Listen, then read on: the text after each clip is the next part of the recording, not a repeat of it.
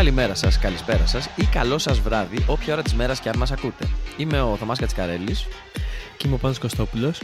Και ακούτε για άλλη μια φορά το Your Football Narratives, ένα εβδομαδιαίο podcast με ποδοσφαιρικά αφιερώματα για τους ζωματικά περίεργους λάτρεις της μπάλας. Λοιπόν, στο σημερινό επεισόδιο θα μιλήσουμε για έναν άνθρωπο και για μια ομάδα η οποία έκανε πολλούς να παραμιλήσουν σε Αγγλία και Ευρώπη, αλλά για πολύ διαφορετικούς λόγους. Το σημερινό επεισόδιο είναι για την Bolton του Big Sam Allardyce και είναι ένα από τα αγαπημένα μας επεισόδια, γιατί αυτές είναι ακριβώς οι θεματικές που θέλουμε να κάνουμε όταν ξεκινήσαμε αυτό εδώ το podcast.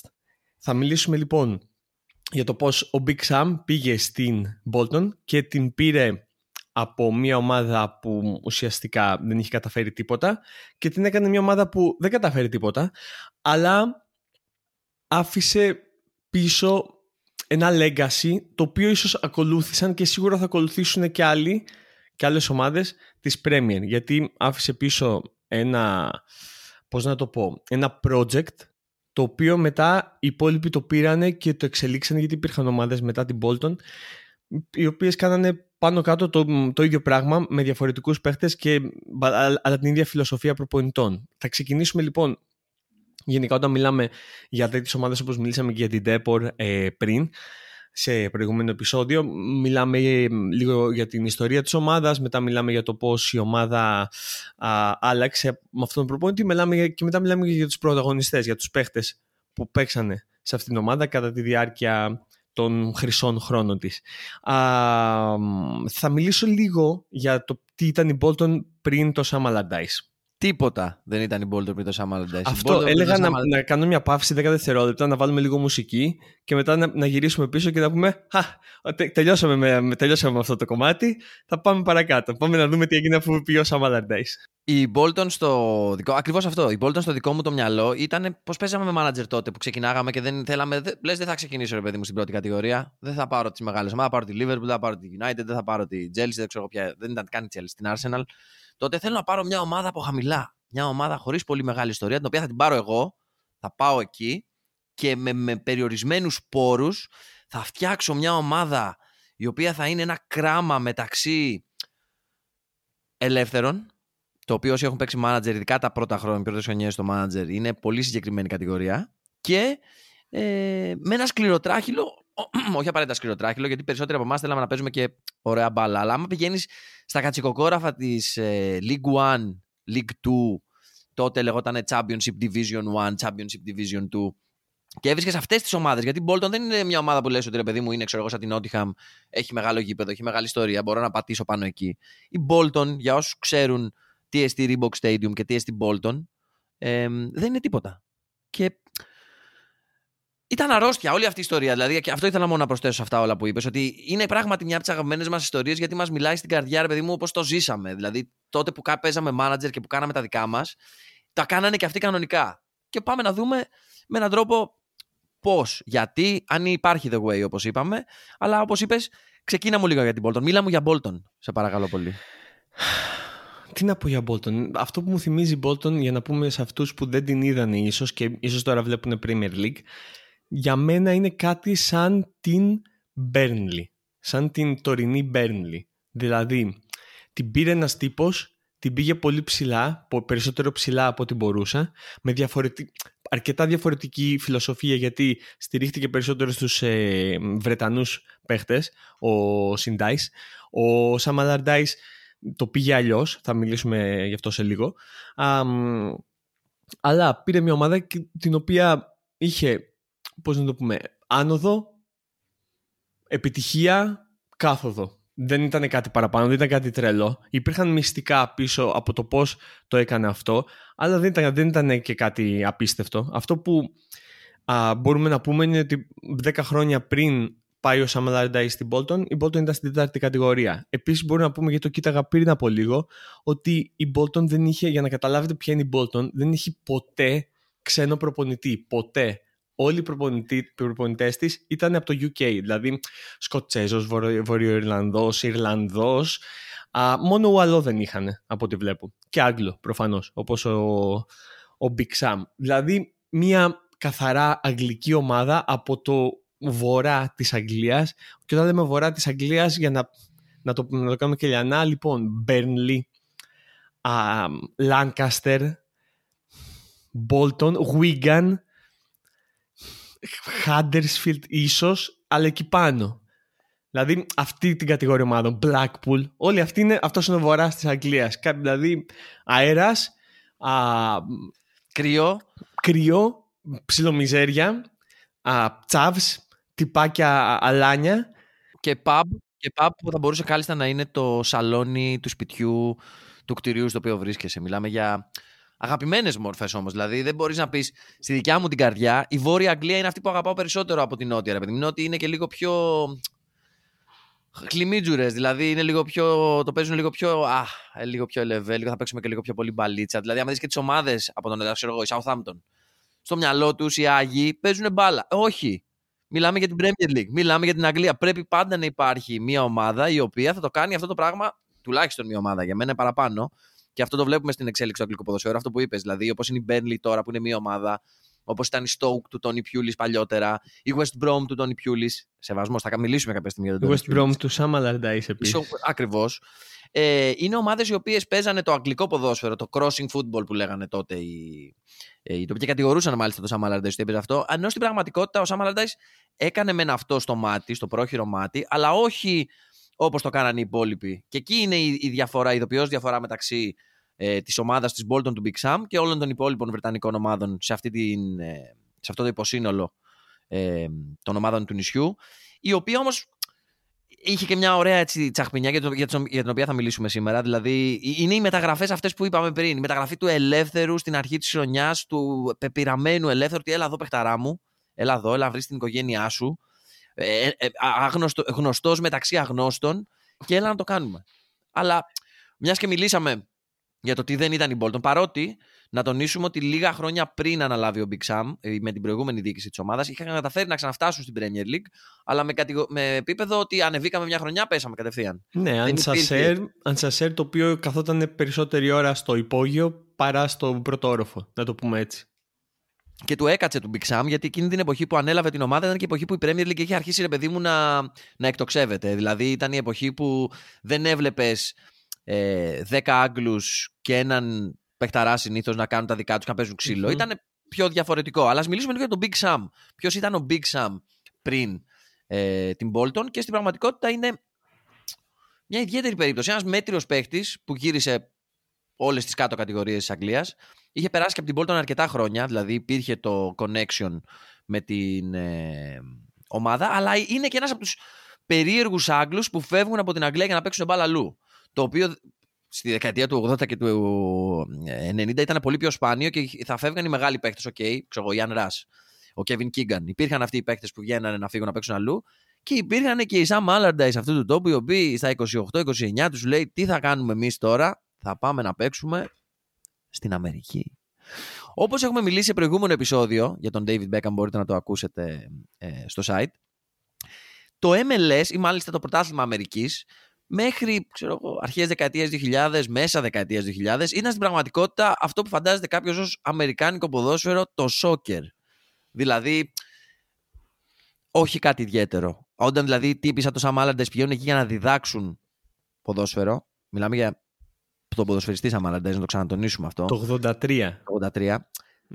Δεν είναι ακριβώς τα πράγματα, ξέρεις, όπως τα φανταζόμαστε σήμερα. Παρόλα αυτά, μιλάμε για Αμερική, οι οποίοι πάντα αντιμετωπίζουν τα σπορ και τα αθλήματα τελείως διαφορετικά από ό,τι αντιμετωπίζουμε στην Ευρώπη, το οποίο έχει να κάνει με το πώς βλέπουν γενικά οι Αμερικάνοι τον κόσμο και πώς περιμένουν ότι πρέπει να δουλέψει μια ομάδα. Σε εκείνη την περίοδο, λοιπόν, που είναι πράγματι η πρώτη περίοδος που ο Sam Allardyce ανακαλύπτει ότι, κοίταξε να δεις, ο αθλητισμός δεν είναι μόνο ψυχή.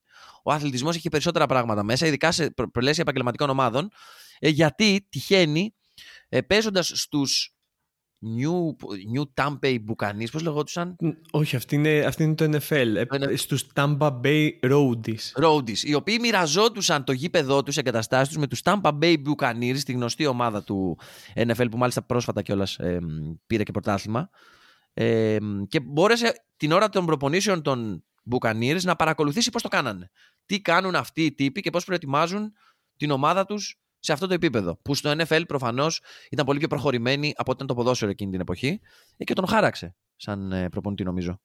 Αυτό είναι το θέμα, ότι πρέπει να μιλήσουμε και για αυτή την πλευρά του Αλαρντάις, γιατί είναι πολύ παρεξηγημένος προπονητής και δεν είναι παρεξηγημένος χωρίς λόγο. Έχει κάνει και αυτός πράγματα τα οποία κούρασαν, εκνεύρισαν, controversial πράγματα τα οποία τον έδιωξαν με την Εθνική Αγγλίας αργότερα. Αλλά άμα το ξεκινήσουμε από την αρχή, θα δούμε ότι ήταν ένας τύπος ο οποίος το 1983, ένας Άγγλος, πήγε στην Αμερική και αντί να, ξέρω εγώ, δεν έμεινε πολύ, ένα χρόνο, μισό, 5 μήνες, δεν ξέρω, δεν έμεινε πολύ. Αλλά αντί να πει πω Αμερικάνοι δεν είστε οι σωστοί αγγλόφωνοι, μπλα μπλα, δεν ξέρω τι, να γίνει arrogant και να φύγει, έκατσε και σκέφτηκε και είπε, κοίτα να δεις, ανοίγω λίγο τους οριζοντές μου και βάζω μέσα στοιχεία στο ποδόσφαιρο από άλλα αθλήματα. Και για μένα όποιος το κάνει αυτό έχει πετύχει και προπονητές έχουν πετύχει. Δηλαδή προπονητές που έχουν βάλει μέσα στοιχεία από μπάσκετ, από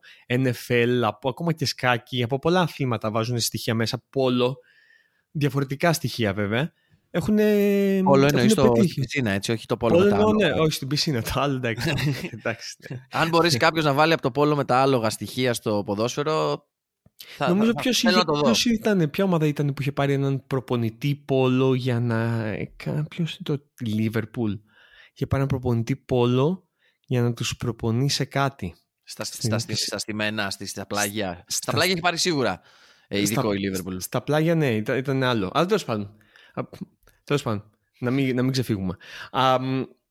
Πήγε εκεί, τα πήρε όλα αυτά και αυτό ήταν το 1983. Για να καταλάβετε, ξεκίνησε την καριέρα του το 1971 και την τελείωσε το 1992 στην Preston North End και χαίρομαι πολύ γι' αυτό.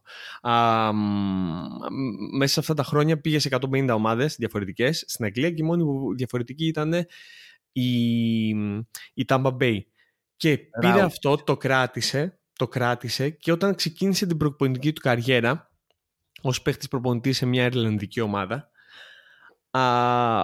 δεύτερης κατηγορίας, τη Λίμερικ, την οποία και ανέβασε, να τονίσουμε. Από τις μεγαλύτερες επιτυχίες του, σίγουρα, ως προπονητής. Μετά πήγε στην Πρέστον ως caretaker, δηλαδή ως προσωρινός ακριβώς. Πριν πάει στην Blackpool, μετά στην Notts County και μετά στην Bolton. Αλλά εξέλιξε την φιλοσοφία του και η φιλοσοφία του δεν ήταν μόνο καθόμαστε πίσω, κάνουμε ταμπούρι και πετάμε την μπάλα μπροστά και τσιτώνω τους παίχτες μου, τους φτιάχνω το μοράλ, τους λέω θα πάμε να τους νικήσουμε, χτυπήστε τους, διαλύστε τους τα πόδια. Ήταν και αυτό. Το management ήταν πολύ δυνατός. Όχι, ήταν αυτό. Αλλά αυτό είναι που νομίζουν ότι ήταν ο Σαμ Αλαρντάις οι περισσότεροι. Δεν ήταν μόνο αυτό. Γιατί πολλοί λένε, και εγώ στην αρχή γέλαγα, αλλά ισχύει ότι ο τύπος ήταν καινοτόμος. Γιατί όταν διαβάζεις άρθρα και σου λέει ότι δεν είναι καινοτόμος, χωρίς να σου εξηγεί γιατί είναι καινοτόμος, εσύ λες, οκ, πες μου πώς είναι καινοτόμος, αλλά συνήθως δεν διαβάζεις. Να σου πω. Για πες μου. Έχετε δει τελευταία στο ποδόσφαιρο που φοράνε οι ποδοσφαιριστές όταν σηκώνουν την μπλούζα και βγάζουν την μπλούζα στο τέλος, αντί να φλεξάρουν μούσκουλα. Βλέπεις αυτό το μπουστάκι, αυτό το σεξι μπουστάκι που φοράνε εδώ. Αυτό το έφερε στην Αγγλία πρώτος ο Στιβ Μακλάρεν, σαν βοηθός της United, αλλά το επέβαλε σαν πλήρη χρήση στις ομάδες του ο Big Sam Allardyce στην Bolton. Δηλαδή αυτό το μετροσεξουαλό ποδοσφαιρικό ανάλυση στυλάκι μας το χάρισε ο Big Sam Allardyce. Ναι, hit maps, analytics, moneyball, στοιχεία, όλα αυτά τα κάνω Big Sam. Είναι απίστευτο αυτό. Το 99. Γιατί δεν είναι ότι μόνο τα μέτρα, είναι ότι τα χρησιμοποιούσε. Δηλαδή το 99 στην Bolton πήγε και του είπε ο Big Sam, θα φορέσετε αυτό το μπουστάκι, παιδιά. Πάμε να πληθούμε λίγο γιατί μυρίζουμε μπύρα. Θα φορέσετε το μπουστάκι και πάμε να κάνουμε προπόνηση. Και στην προπόνηση μέτραγε. Πόσο τρέχει ο ένας, πόσο τρέχει ο άλλος, πού βρίσκεται τη μία επαφή, η άλλη επαφή και τους μιλάγε με συγκεκριμένα στοιχεία. Για παράδειγμα, είχε υπολογίσει ότι για να μείνει μια ομάδα στην Premier League πρέπει να μην φάει γκολ στα 16, ξέρω εγώ, από τα 38 παιχνίδια της. Mm-hmm. Άρα είχε δημιουργήσει μια ομάδα η οποία σου λέει δεν θα τρώμε γκολ ή αν είναι να φάμε γκολ πρέπει να βάλουμε γκολ πρώτη. Δηλαδή υπήρχαν, ενσωμάτωνε αυτά τα στοιχεία. Ήξερε για παράδειγμα ότι για να έχει περισσότερες πιθανότητες να κερδίσει η ομάδα του έπρεπε να τρέξει κατά μέσο όρο 5,5 χιλιόμετρα την ώρα γρηγορότερα από τον αντίπαλο. Που σημαίνει ότι ήξερε ότι οι παίκτες του πρέπει να πηγαίνουν σε ένα συγκεκριμένο επίπεδο φυσικής κατάστασης. Ναι. Όλα αυτά που μας φαίνονται αυτή τη στιγμή δεδομένα για όλες τις ομάδες, ότι όλοι τα κάνουν, τη δεκαετία του, τέλη δεκαετίας του 90, αρχές δεκαετίας του 2000, οι περισσότεροι παίκτες περνάγανε 2 ώρες προπόνηση, 3 ώρες στην pub. Μιλάμε για εκείνη την εποχή της Αγγλίας. Ήταν υπερεπαναστατικό αυτό που έκανε. Και μιλάμε όχι μόνο για αυτό, δηλαδή. Πλέον μιλάμε για προπονητές που σου λέει δουλεύουμε τα στημένα. Ο Big Sam Allardyce το έχει πάει 2 βήματα παραπέρα και σου λέει όχι μόνο τα στημένα είναι το 1/3 των γκολ που βάζουμε, αλλά στα στημένα θα πρέπει να υπάρχει σε corner, πλάγια, οτιδήποτε. Υπήρχε μια ζώνη, ανάλογα που είναι το στημένο, στην οποία σου λέει ότι αυτή είναι η ζώνη της μέγιστης επικινδυνότητας. Αν δεν βρεθεί παίχτης, πρέπει να βρεθεί παίχτης σε αυτή τη ζώνη όταν βαράμε το στημένο, έτσι ώστε να έχουμε τη μεγαλύτερη πιθανότητα για να δημιουργήσουμε ευκαιρία για γκολ. Στο μυαλό του ήταν λιγότερη ευκαιρία από ένα πλάγιο ή ένα κόρνερ. Το οποίο δείχνει τελείως διαφορετική προσέγγιση στο άθλημα του ποδοσφαίρου από ό,τι είχαν μέχρι τότε. Μα ακριβώς σε αυτό πατήσανε πάνω ομάδες σαν την Stoke που είχε πιο. Πώς λέγανε εκείνον τον παίχτη που περίπου έκανε τα πλάγια με το απίστευτο χέρι. Κοίτα το μία. Ήταν με τον Ντόνι Πιούλις που είχε τον παίχτη με τα throw-ins που τα έκανε από το κέντρο και έφτανε στην εστία. Δηλαδή τα στημένα του ήταν αυτά. Δηλαδή και Stoke και Burnley και West Brom. Όλες οι ομάδες, το βλέπαμε γιατί παρακολουθούσαμε με τη Liverpool και αυτές οι ομάδες μας εκνεύριζαν. Γιατί αυτές οι ομάδες στα στημένα για κάποιο λόγο που εξηγείται αυτός ο λόγος, απλά εμείς δεν τον ξέρουμε γιατί δεν βλέπουμε τις προπονήσεις των ομάδων. Ήτανε πολύ δυνατή. Άμα ο Sam Allardyce έχει αναλύσει και έχει πει ότι ναι, το 1/3 των γκολ πρέπει να είναι αποστημένα και έτσι αυτό είναι μια. Σου εξασφαλίζει την παραμονή τουλάχιστον και σε πάει και παραπάνω. Οκ, τότε το συνεχίζεις και άμα βλέπεις ότι δουλεύει, το κάνεις. Και άμα βλέπουν άλλες ομάδες ότι δουλεύει, και αυτές με τη σειρά τους κάνουν το ίδιο πράγμα. Γιατί ο Sam Allardyce μέσω του Pro Zone που είπες πριν έβλεπε οι παίχτες του σε ποιες θέσεις ακριβώς είναι πιο επικίνδυνοι στο στημένο και του λέει ξέρω εγώ Χ, τάδε, Φερνάντο Ιέρο, κάτσε πίσω και πάρει την πρώτη κεφαλιά για να την κάνεις από το δεύτερο δοκάρι στο πρώτο δοκάρι και εκεί να την καρφώσει κάποιος. Και δεν είναι τυχαίο ότι είχε αυτό το μοντέλο στο μυαλό του, γιατί ο Sam Allardyce δεν πιστεύω ποτέ ότι πίστευε ότι θα πάει στην Bayern και για να πάρει το Champions League. Ήξερε ότι αυτές είναι οι ομάδες του. Και ήταν ο τύπος ο οποίος μέχρι να πάρει τη West Brom τώρα τελευταία δεν είχε πέσει ποτέ κατηγορία με τις ομάδες του. Και άμα διαβάσεις τις ομάδες του θα καταλάβεις και θα πεις πώς. Και όχι μόνο αυτό. Και τον παίρνανε μέσα στη σεζόν οι ομάδες του που ήταν δεύτερη πριν το τέλος, η τρίτη πριν το τέλος, η τέταρτη πριν το τέλος και τις έβγαζε από αυτή την κατηγορία και τις άφηνε και τις κράταγε και τις κράταγε. Δηλαδή... Ένα τέτοιο τεράστιο παράδειγμα η Sunderland του 7-8 πότε ήταν, που την είχε, όταν ήταν consistently που λένε και στο χωριό μας, κάτω από τη ζώνη του υποβασμού και την πήρωσαν μετά τα μέσα της χρονιάς και ο τύπος κάνει ένα εξαιρετικό finish, δηλαδή παίρνει αποτελέσματα που δεν πίστευε κανένας, δεν το πίστευαν ότι οι ίδιοι και τη σώζει πραγματικά τελευταία στιγμή. Δηλαδή ήταν από τις μεγαλύτερες εκπλήξεις, θυμάμαι εκείνα τα χρόνια, η Sunderland του Sam Allardyce και είναι ο λόγος που πήγε και στην Εθνική Αγγλίας. Έτσι. Δηλαδή έσωσε την Sunderland σε εκείνο το σημείο, μαγικά, με τον Big Sam Allardyce τρόπο και ήταν τόσο εντυπωσιακό το επίτευγμά του που του δώσαν την καρέκλα της Εθνικής Αγγλίας. Δεν είναι δηλαδή ότι βγήκε Ευρώπη με την Sunderland. Δεν είναι ότι πήρε την Εθνική Αγγλίας από την Bolton. Όχι, πήρε την Εθνική Αγγλίας επειδή έκανε αυτό το πράγμα. Και μετά συνέχισε. Crystal Palace μέχρι τη West Brom που ήταν και το φινάλε που είπες δεν κατάφερε να τη σώσει και εκεί έφυγε και αυτός ο θρύλος του αγγλικού ποδοσφαίρου. Rory Delap.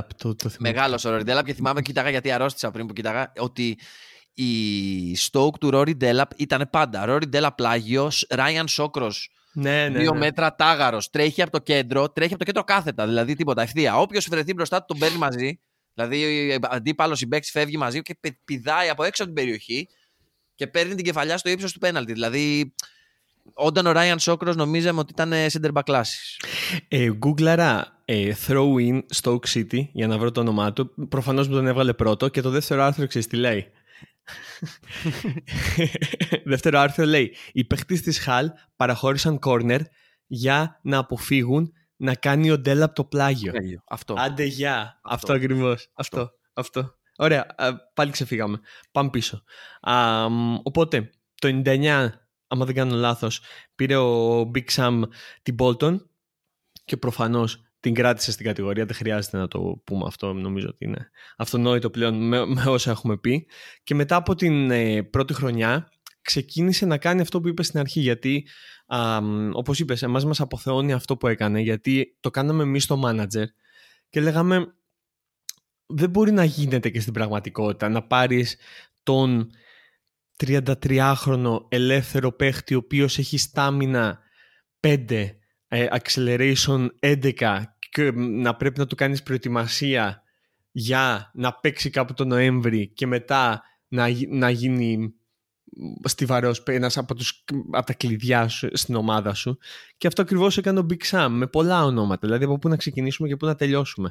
Κοίτα, ας δώσουμε ένα mini respect στην ομάδα που πήρε. Δηλαδή, αν είμαστε και λίγο τίμοι, είχε παίχτες οι οποίοι δεν θα έπρεπε να υπήρχαν εκεί. Δηλαδή, ήταν τυχερός με την έννοια ότι βρήκε τον Νέιντουρ Γκούντιονσεν μικρό μετά την αποτυχία του στην PSV, στην Bolton, στην Championship Division 1.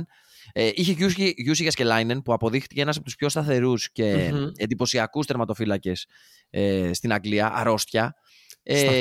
Σταθερότατος. Και έφερε και ένα μάτσο μέτριους Άγγλους, οι οποίοι όμως ήταν fit for purpose, ρε παιδί μου. Δηλαδή κάνανε αυτό, σαν Ρίκετς. Δηλαδή δεν γίνεται να μου λες ότι ο βασικός επιθετικός είναι ο Ρίκετς. Δεν γίνεται με αυτόν τον τύπο να βάλεις 25 γκολ στη Championship και να μπει μετά στην Premier να βάλει άλλα 15 γκολ. Ο Ρίκετς. Δεν γίνεται. Αυτό που βλέπαμε τότε. Δεν γίνεται.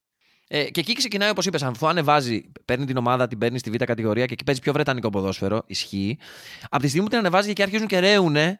Δηλαδή φυτρώσανε τα λεφτόδεντρα της Bolton έξω. Σου λέει Premier League είμαστε τώρα, έχουμε λεφτά. Τι θα κάνουμε. Οι περισσότερες ομάδες κάνουν την εξής λάθος κίνηση, όπως έχει αποδειχτεί από το ποδόσφαιρο το ίδιο, το λέμε εμείς. Θεωρούν ότι η επιτυχία στην μεγάλη κατηγορία σχετίζεται με το πόσα λεφτά θα χαλάσει το μεταγραφικό παζάρι. Ενώ σε μεταγραφές. Το οποίο δεν είναι απαραίτητα αληθές, κάτι το οποίο ο Big Sam, ακριβώς επειδή το ποδόσφαιρο ήταν συγκεκριμένο, πιστεύω.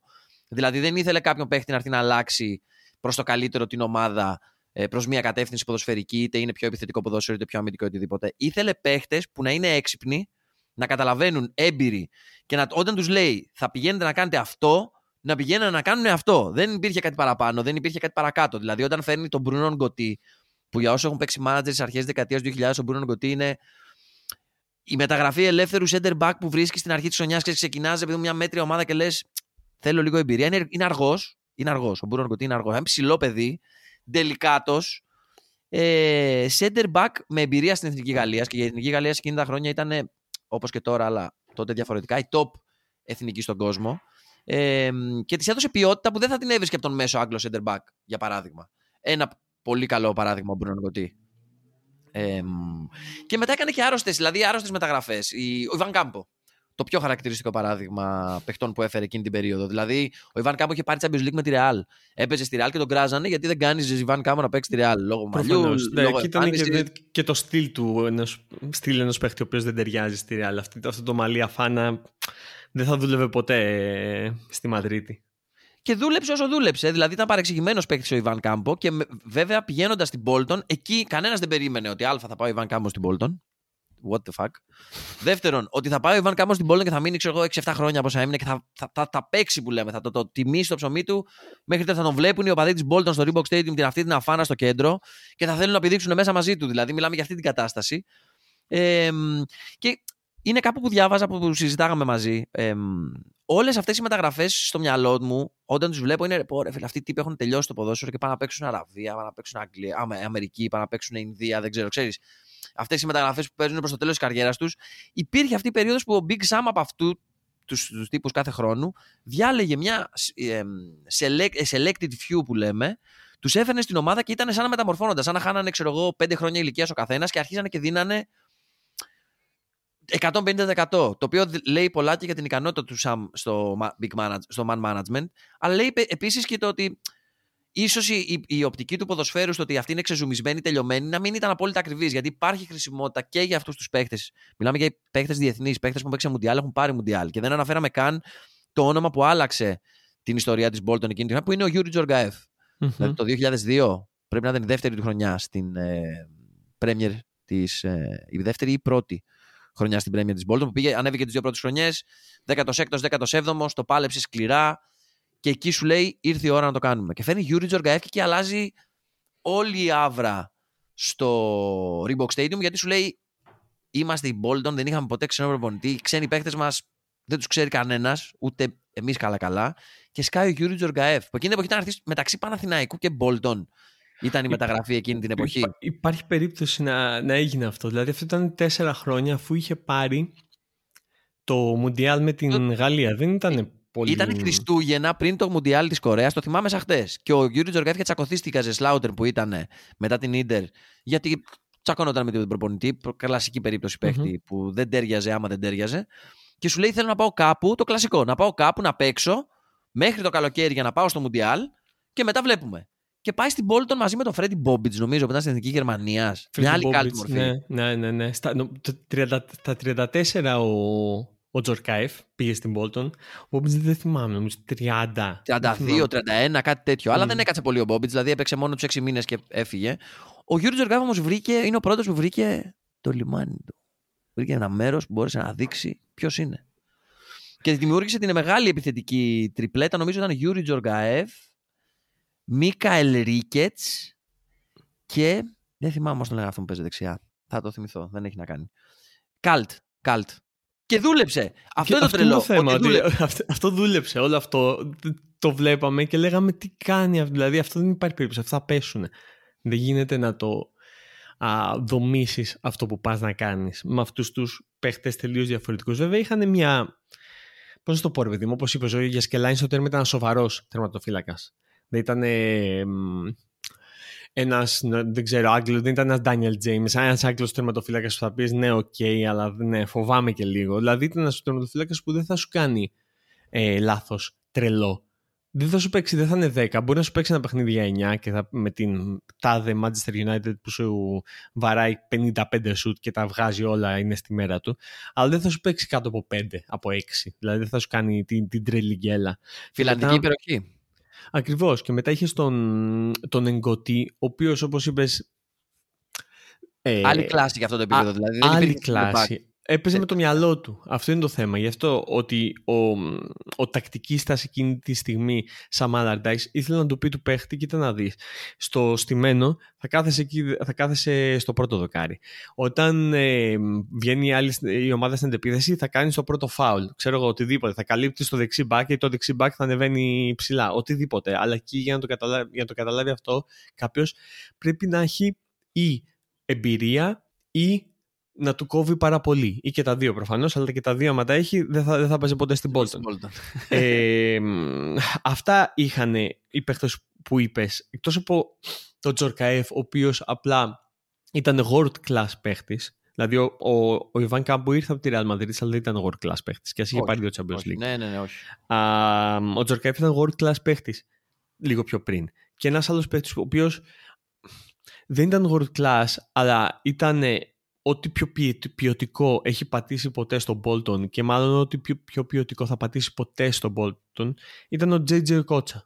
So good they actually named him twice, όπως λέγανε ο παδί της Bolton εκείνη την εποχή, και μιλάμε για έναν από τους πιο χαρακτηριστικούς παίχτες της Premier League εκείνα τα χρόνια, γιατί πάλι επαναλαμβάνουμε, γυρνάμε στην εποχή που η Premier έχει αρχίσει, παιδί μου, να τεντώνεται. Δηλαδή όταν η Serie A έχει αρχίσει να χάνει την πρωτοκαθεδρία και τα τηλεοπτικά, τα φώτα της δημοσιότητας πέφτουν στην Αγγλία, υπάρχει η Arsenal του Arsène Wenger Invincible, στην οποία έχουμε μιλήσει σε άλλο επεισόδιο, μπορείτε να ακούσετε. Υπάρχει η United φυσικά του Ferguson και αρχίζει και τραβάει. Έχει πάρει το Champions League United και αρχίζει και υπάρχει ενδιαφέρον για την Αγγλία. Και όταν υπάρχουν highlights, ο JJ Okocha, αυτά που κάνει με τη φανέλα της Bolton, δεν τα έκανε κανένας. Δεν ήταν απαραίτητα ουσιώδης παίχτης, που ήταν και ουσιώδης παίχτης, αλλά ήταν πολύ φαντεζή.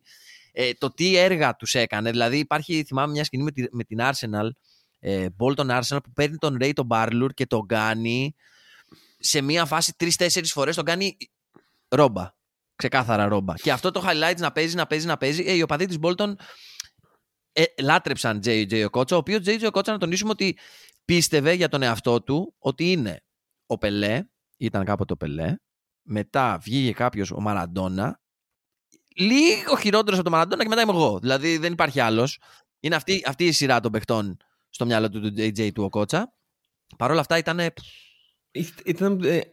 νομίζω, άμα το βάλω κάτω και το σκεφτώ, ήταν ο πιο ταλαντούχος Αφρικάνος παίχτης που έχουμε δει. Ενώ όταν λέω ταλέντο, γιατί ο Ντρογκμπά το παιχταράδες, αλλά εννοώ να την κάνει κομπολόι. Δεν έχω δει πολλούς που την κάνουν κομπολόι. Ο JJ Οκότσα την έκανε κομπολόι. Ήταν ο μέντορας του Ροναλντίνιο στην Paris Saint-Germain.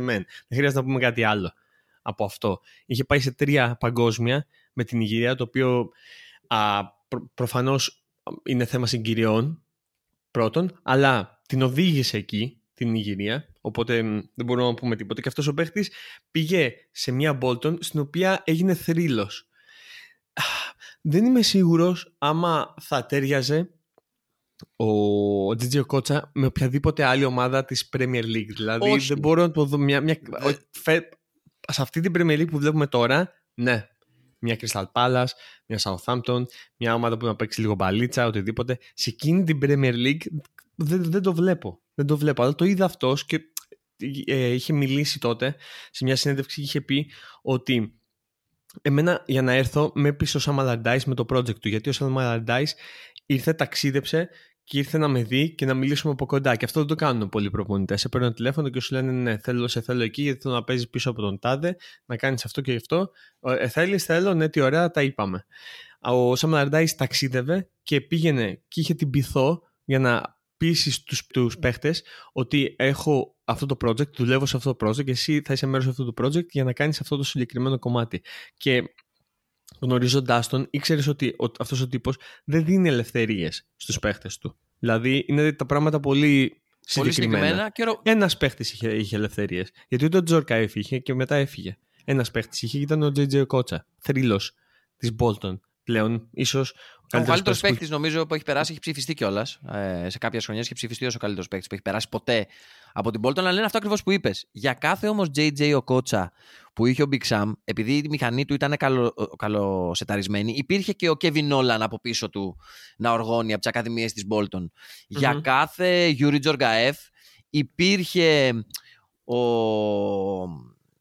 τα αγγλικά σκληρά παιδιά. Για κάθε σεβασμός, τον έφερε στα 34, μεγάλος Γκάρι Σπιντ, τον έφερε στα 34 θεωρητικά ξεζουμισμένο από την Newcastle και κάνει 2 απίστευτες χρονιές. Κατάφερε και έβγαλε 2 χρονιές από τον Γκάρι Σπιντ στα 34-36 που έπαιξε μεγάλη μπάλα σε εκείνο το επίπεδο.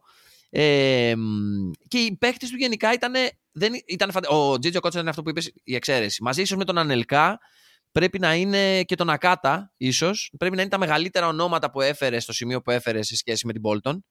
Και εντάξει, βγάζω εκτός τον Φερνάντο Ιέρο, γιατί αυτό ήταν κάτι άρρωστο. Δηλαδή, ο Ιέρο είχε ήδη πάει στην Αραβία για να κλείσει την καριέρα του και τον έπεισε με κάποιο μαγικό τρόπο να γυρίσει από την Αραβία και να παίξει την τελευταία του χρονιά στην Bolton και να αποθεωθεί φυσικά, να ερωτευτεί την Bolton μόνο μία χρονιά. Ίσως το ότι ο Ιβάν Κάμπο είχε έρθει και είχε διαπρέψει, να το πω. Ήταν πολύ καλός με την Bolton. Ίσως αυτό έπεσε τον Ιέρο να έρθει στην Bolton. Και όταν βλέπεις ότι τα 2 πρώτα χρόνια του Sam Allardyce στην Bolton έχει κάνει κάποια συγκεκριμένα πράγματα, όταν βλέπεις αυτό, ότι αυτός ο προπονητής ξέρει να εξελίξει μικρούς παίχτες, πας αυτόν τον προπονητή αμέσως μικρός παίχτης. Όταν ξέρεις ότι αυτός ο προπονητής παίρνει 34χρονους και τους δίνει άλλα 2 χρόνια ζωής, αυτό ακριβώς θέλεις. Δηλαδή, τι να σε νοιάζει. Ο Φερνάντο Ιέρο ήταν να τελειώσει και πήγε και έπαιξε μπάλα στην Premier League. Τα είχε όλα βέβαια έτσι, γιατί σκέψου το εξής άρρωστο. Ο Ιβάν Κάμπο, όσοι τον θυμούνται και τον γνώρισαν στη Real, τον θυμούνται ως έναν μέτριο center back. Ένα τίμιο center back, να το πούμε τίμιο center back. Στην Bolton, στην άρρωστη Bolton του Big Sam. Ο Big Sam δεν είναι αυτό που είπες. 34χρονος ή 20χρονος, είχε κάποιο ρόλο συγκεκριμένο για σένα. Ο Ιβάν Κάμπος στην Bolton δεν πήγε για center back. Ο Ιβάν Κάμπος στην Bolton πήγε και του είπες στον Big Sam: Ιβάν, έλα εδώ. Αμυντικό χαφαγόρι μου. Θα αφήσεις υπογή. Μιλάμε για τον παίκτη που κάθε χρόνο νομίζω που έπαιζε είχε τις περισσότερες κίτρινες και κόκκινες στην Bolton σίγουρα. Αλλά στο πρωτάθλημα ήταν top 5 θέσεις, ρε παιδί μου. Δηλαδή αυτό. Εκεί ξύλος, στο κέντρο, αφάνα, πρώτη πάσα και φεύγουμε. Το οποίο τον πολιάζει με την ποιότητα των αντίστοιχων Τζοργκαέφ, Ιέρο, Οκότσα και το πάθος των σκληρών Άγγλων εργατών. Δηλαδή ο Κέβιν Όλαν, που αναφέραμε πριν, είναι ένας παίκτης που έχει αφήσει μεγάλη ιστορία στην Premier League. Όχι μόνο στην Bolton, αλλά και αργότερα στην West Ham, στη Newcastle, σε όλες αυτές τις ομάδες. Ένας υπερτίμιος εργάτης. Είχε ανεβάσει μόνος του τη Newcastle, νομίζω, στην χρονιά που είχε πέσει μετά τον Shearer, με 18 γκολ στην Championship. Μιλάμε για την επιτομή του επιθετικού Bolton, του Kevin του Davis, ο οποίος ήταν, ρε παιδί μου, για να τον συγκρίνουμε κάτι σήμερα, είναι, ξέρω εγώ, ο Ashley Barnes της Burnley. Μιλάμε για έναν τύπο ο οποίος ήταν 1,85, τον έβλεπες και έλεγες αυτόν τον τύπο τον σχαίνομαι. Γιατί μιλάμε για έναν επιθετικό ο οποίος σταθερά και κάθε χρόνο ήταν νούμερο 1, 2, 3 max στη λίστα με τον παίκτη με τα περισσότερα φάουλ. Όχι τον επιθετικό με τα περισσότερα φάουλ, τον παίκτη με τα περισσότερα φάουλ. Σε σημείο που να κάνει, ξέρω εγώ, τον Ferguson και τον Wenger κάθε φορά που παίζουν με την Bolton να κάνουν ειδική μνήμα στον Kevin, τον Davis και να λένε αυτός ο καραγκιόζης εκεί μπροστά. Κάθε φορά αγκώνες, κάθε φορά κλωτσά, κάθε φορά ξύλο. Και παρόλα αυτά ήταν ο παίκτης που έπαιζε την θέση του επιθετικού στο ποδόσφαιρο του Sam Allardyce. Είναι το πιο χαρακτηριστικό παράδειγμα για μένα. Είναι η τελειότητα για αυτό που θέλει να κάνει. Ένας τσουρουκάς που θα ρίξει το ξύλο, θα παίξει πλάτη, θα παίξει αγκώνα κτλ. Θα κάνει τα περισσότερα φάουλ στην ομάδα, αλλά θα πάρει και τα περισσότερα φάουλ στην ομάδα. Κάτι το οποίο μοιραζόταν με σχεδόν όλους τους παίκτες μπροστά. Δηλαδή, για τους Έλληνες θα ξέρουν πάρα πολύ καλά τι εστί Στέλιος Γιαννακόπουλος. Είναι παίκτης ο οποίος με τον τρόπο που παίζει, ή ο Ελχατζή Ντιούφ. Είναι οι παίκτες με τον τρόπο που παίζουν. Ο Ντιούφ περισσότερο στην ταχύτητα, ο Γιαννακόπουλος περισσότερο στην τεχνική, να το πούμε έτσι, και στην εξυπνάδα του. Ή θα περάσουν και θα κάνουν φάση, ή θα πάρουν φάουλ. Μία ή άλλη. Δηλαδή δεν θα χάσεις από τη θέση τους. Και αυτό και έχει να κάνει. Πανερχόμαστε πίσω στα NFL-ιακά origins του Sam Allardyce, ότι θα πάρουμε ένα μέτρο σε αυτή τη φάση. Θα πάρουμε ένα μέτρο και θα ξαναπάρει το φάουλ μπροστά και θα ξανακινήσουμε όπως κάνουν στο rugby, στο American football. Είναι η ίδια λογική. Οι παίχτες μας έχουν κάποια δουλειά να κάνουν. Δεν υπάρχει κανένας πλήν, όπως είπες, του JJ ο Κότσα, που θα πάρει την μπάλα και θα κάνει ό,τι θέλει. Ναι, είναι όλα... και ο Χατζιντιούφ που ήταν τρελός και έπαιρνε την μπάλα δεξιά και έκανε τρίπλες κτλ. Και αυτός είχε έναν στόχο. Δηλαδή θα φτάνε κάπου εκείνη τη στιγμή. Και ο Γιαννακόπουλος που είπες είναι... πολύ χαρακτηριστικό παράδειγμα για εμάς τους Έλληνες που τον ξέρουμε τον Γιαννακόπουλο πώς έχει παίξει και πώς έπαιζε, και ξέρουμε ότι από εκείνη την εθνική του 2004 πολλοί παίχτες με την σοβαρότητα, με την τακτική κατάρτιση που είχαν, με όλο το mentality που είχαν, γιατί ήταν έξυπνοι παίχτες για να πάρουν το ευρωπαϊκό προφανώς, που καταλαβαίνανε το Ρεχάγκελ και λοιπά, πολλοί από αυτούς τους παίχτες θα μπορούσαν να παίξουν με το Sam Allardyce, αλλά αυτός ο οποίος από τους μπροστά, να πούμε από το κέντρο και μπροστά, αυτός από τους οποίους θα κόλλαγε πολύ, δεν θα ήταν ο Χαριστέας που ήταν ένας τίμιος εργάτης κτλ. Είναι ο Στέλιος ο Γιαννακόπουλος, γιατί αυτό ακριβώς τον τίμιος ο Γιαννακόπουλος. Έκανε την καλύτερη του χρονιά ever στην Bolton. Δεν την έκανε, νομίζω, στον Ολυμπιακό. Όχι, στην Bolton, και ήταν 31-32 πόσο ήταν, που βάλε 15 γκολ. 31-32 ήταν η χρονιά... Η τρίτη χρονιά του Γιαννακόπουλου στην τέτοια. Νομίζω δηλαδή ήταν το μετά το Euro. Ναι, μία. Και όχι την επόμενη, την επόμενη. Την παραεπόμενη. Την παραεπόμενη μετά το Euro. Και ήταν η χρονιά που ανάγκασε τη Liverpool να πει: εγώ τον θέλω αυτόν τον παίχτη. Οκ, μιλάμε για μια Liverpool. Άλλη, δεν είναι η Liverpool. Ελέγχεται εκείνη η Liverpool εκείνη τη εποχή. Αλλά και πάλι η Liverpool ήθελε έναν 31χρονο Έλληνα να παίξει στην ομάδα του. Έναν τύπο ο οποίος είχε μπει στην Bolton. Πια Bolton, και τα κόλλαγε χωρίς λόγο και από παντού και παίζε μπαλάρα. Δηλαδή, καθόμασταν και βλέπαμε Bolton εμείς για να βλέπουμε το Γιαννακόπουλο να παίζει μπαλάρα. Ενώ υπήρχαν Έλληνες του εξωτερικού που θα μπορούσαμε να δούμε. Βλέπαμε Bolton γιατί βλέπαμε μια ομάδα να παλεύει και έναν τύπο να είναι, πώς να το πω, το κερασάκι στην τούρτα σε εκείνη την ομάδα. Ναι, ξεκάθαρα. Να τονίσω για τη Liverpool που πες ότι ελέγχεται, είναι η Liverpool που είχε μόλις πάρει το Champions League, έτσι. Ελέγχεται για τις προτιμήσεις της στην μεταγραφική περίοδο. Αυτό εννοώ. Όχι ελέγχεται πρακτικά. Από το 2000 μέχρι το 2015, αν εξαιρέσεις 3-4 μεταγραφές επιθετικών κυρίως, όλοι οι υπόλοιποι ελέγχονται. Όχι, προφανώς. Και που το πήρε το Champions League, αλλά έπαιζε ο Τζίμιο Τραωρέ μέσα. Και ο Σμίτσερ. Γιατί να μην παίζει και ο Στέλιος ο Γιαννακόπουλος, λοιπόν, θα ρωτήσω εγώ. Ακριβώς. Όχι, μια χαρά θα ταιριάζει σε εκείνη τη Liverpool ο Στέλιος ο Γιαννακόπουλος. Προφανώς, εννοείται. Το θέμα είναι ότι όμως εκεί έφτασε στο πικ της η Bolton. Νομίζω έφτασε στον πρώτο και τελευταίο τελικό League Cup της ιστορίας της. Έπαιξε με τη Middlesbrough και επειδή έχω τις εντεκάδες μπροστά μου. Σεβασμός, έτσι, αρρώστια. Έχουμε μιλήσει ήδη για όλους τους παίχτες που ήταν στην εντεκάδα εκείνη της Bolton. Δεν μίλησαμε για τον Nicky Hunt. Σεβασμός. Ναι. Ναι, τον Νίκη Χαντ, απίστευτο δεξιμπάκ, τέλος πάντων. Και απλά θέλω να μιλήσω για εκείνη τη Middlesbrough, να πω κάποια ονόματα, η οποία το πήρε, έχασε η Bolton δυστυχώς για το Big Sam στον τελικό, η Middlesbrough του Steve McLaren, έτσι, με Mark Schwarzer στο τέρμα, με Danny Mills δεξιμπάκ, με Gareth Southgate αρχηγό στο κέντρο της άμυνας, με Γκαΐθκα με Διέτα, με Μπουντεβάιν Ζέντεν και με Ζουνίνιο Παουλίστα και με Στιουαρτ Ντάουνινγκ στον πάγκο, με Μίκαελ Ρίκετς στον πάγκο να μπαίνει στο δεύτερο ημίχρονο, με Μπραντ Τζόουνς τερματοφύλακα στον πάγκο και Μάσιμο Μακαρόνε. Μεγάλος ο Μάσιμο Μακαρόνε και έχει προσφέρει και πολλά στη Middlesbrough, έτσι, να τα λέμε όλα. Απίστευτο ο Μάσιμο Μακαρόνε. Τέλος πάντων, κάπου εκεί ήταν το πικ εκείνης της Bolton. Με όλους αυτούς τους παίχτες που αναφέρουμε να δίνουν στα 30, 39, 32, 34, 36 μια γεμάτη δυνατή χρονιά όλοι τους. Υπήρχαν και κάποια μίζες, ρε παιδί μου, δηλαδή αυτό να αναφέρουμε γιατί μπορεί να μείνει στο μυαλό του κόσμου ότι ο Sam Allardyce είχε το 100% στους ελεύθερους. Ναι. Έφερνε 6, οι 4 θα βγαίναν, αλλά οι 2 θα ήταν μεγάλα flops. Δηλαδή, μιλάμε ο Νακάτα, που το αναφέρουμε, το έχει εντετώσει Νακάτα. Μιλάμε για ένα τεράστιο παίχτη, ο οποίος απλά στην Bolton δεν έπαιξε ποτέ. Μιλάμε για Μάριο Ζαρντέλ, άλλη περίπτωση, ο οποίος επίσης δεν έπαιξε ποτέ. Για άλλους λόγους. Μιλάμε για Τζάρετ Μποργκέτη. Θέλω να κάνω μια ειδική μνήμα στον Τζάρετ Μποργκέτη, τη Μεξικάνικη αλεπού της ερήμου. Έτσι τον λέγανε, γιατί προερχόταν από την έρημο του Μεξικού.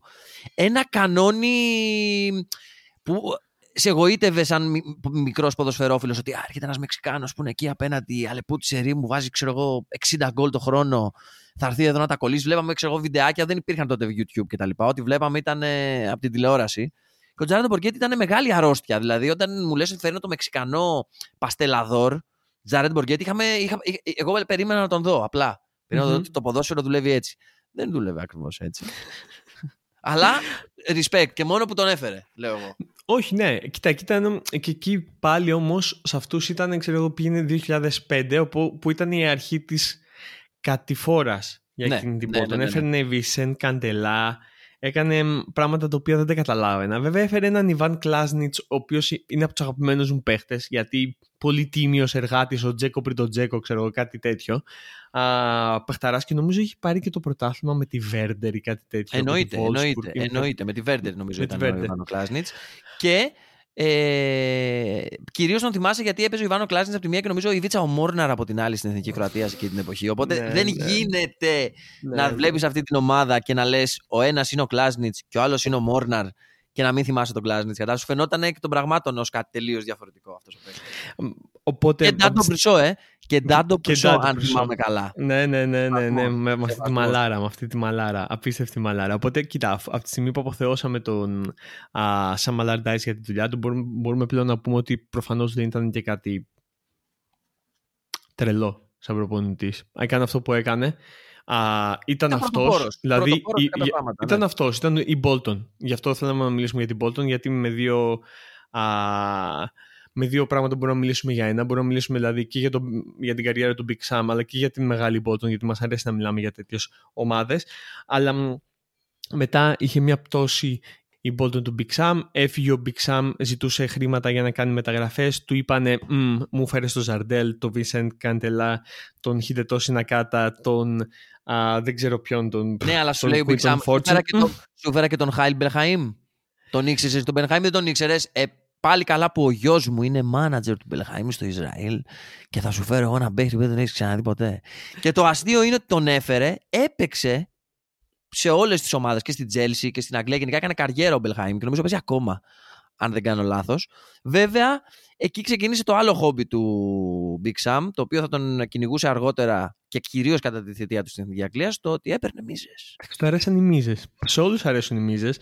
Απλά τον τύπο τον πιάσανε οι δημοσιογράφοι να το λέει Ξεβράκωτο το πιάσανε. Τον πιάξανε ξεβράκωτο να το λέει. Και εντάξει, δεν είπε κάτι που δεν ξέρουμε, αλλά είπε κάποια πράγματα τα οποία πόνεσαν και ανέφερε και άλλους προπονητές οι οποίοι παίρνουν μίζες, το οποίο δεν ήταν σωστό. Και εκείνη τη στιγμή που έχει φτάσει στο απογειό του, δηλαδή να είναι προπονητής της Εθνικής Αγγλίας, το οποίο θα μπορούσε να γίνει το 2005, κάπου εκεί που ήταν στα καλύτερά του στην Πόλτον και τον ήθελε η Εθνική Αγγλίας, αλλά δεν πήγε. Πήγε μετά, έγινε αυτό το σκάνδαλο με τις μίζες, έφυγε και εκ τότε προφανώς είναι ένα θέμα για το οποίο όλοι κοροϊδεύουν και λένε ο Σαμ Αλαρντάις, ο Σαμ Αλαρντάις, ο Σαμ Αλαρντάις, και εντάξει, είναι λίγο στενάχωρο, αλλά μόνος του το έκανε. Δηλαδή δεν τον δικαιολογήσουμε κιόλας. Ξεκάθαρα. Ο Σαμ Αλαρντάις έπεσε θύμα της κατάρας στο νησί, που την έχω παρακολουθήσει, δεν ξέρω, είναι δικιά μου κατάρα. Η κατάρα των προπονητών που πάνε να κάνουν το breakthrough με τη Newcastle. Έχει υπάρξει αυτή η κατηγορία. Δηλαδή έχουν υπάρξει αρκετοί προπονητές οι οποίοι πήγαν στην Newcastle και λέει ήρθε η ώρα, φύγαμε τη μικρή ομάδα, ήρθε η ώρα να αλλάξουμε όλα. Εγώ θα τη φτιάξω. Συνήθως αυτό λύγει σε υποβιβασμό της Newcastle και σε ημικαταστροφή της καριέρας του προπονητή. Δηλαδή δεν έχω δει κάποιον να το σώνει, που λέμε, μετά την τέτοια. Ο Big Sam πήγε να το κάνει με τη Sunderland που την έσωσε και πήγε στην Εθνική Αγγλίας, αλλά το πιάσανε με τα παντελόνια κάτω. Θέλω να κλείσω για αυτό τον καφενιακό τύπο, λέγοντας ότι είναι ένας τύπος που είναι pro-Brexit, προφανώς, και μετά νομίζω ότι ήταν pro-Brexit και έλεγε συμφωνώ και τα λοιπά, και μετά στράβωνε επειδή με το Brexit δεν θα μπορούσε να πάρει παίχτες οι οποίοι δεν μπορούν να έρθουν από το εξωτερικό λόγο των κανόνων που επιβάλλανε. Πρέπει να διώξουμε τους ξένους, αλλά θέλω να φέρω ξένους. Δεν καταλαβαίνω τι εννοείς. Κοίτα, είναι ο τύπος ο οποίος έχει πει αυτό που λέμε εμείς στο καφενείο, αλλά το λέμε εμείς μεταξύ μας, αλλά το έχει πει, ξέρω εγώ, δημόσια, ότι κοίτα, άμα το όνομά μου ήταν Αλαρντίτσι, θα είχα κάνει πολύ μεγαλύτερη καριέρα από ό,τι αυτή που έχω κάνει. Θα είχε πάει στην Τζέλσι και θα είχε πάρει τη Champions League, μάλλον. Μάλλον. Ρομπέρτο Ντι Ματέο, ακούς. Οπότε ναι, νομίζω ότι εδώ μπορούμε να κλείσουμε με αυτή την τρελή ιστορία της μεγάλης Μπόλτον, η οποία μετά έπεσε προφανώς. Χρεοκόπησε. Δεν ξέρουμε αν θα την ξαναδούμε ποτέ. Είχε κάνει ένα consortium επιλογή, προσπάθεια να την αγοράσει, το οποίο consortium ήταν μέσα και ο Στέλιος Γιαννακόπουλος, έτσι.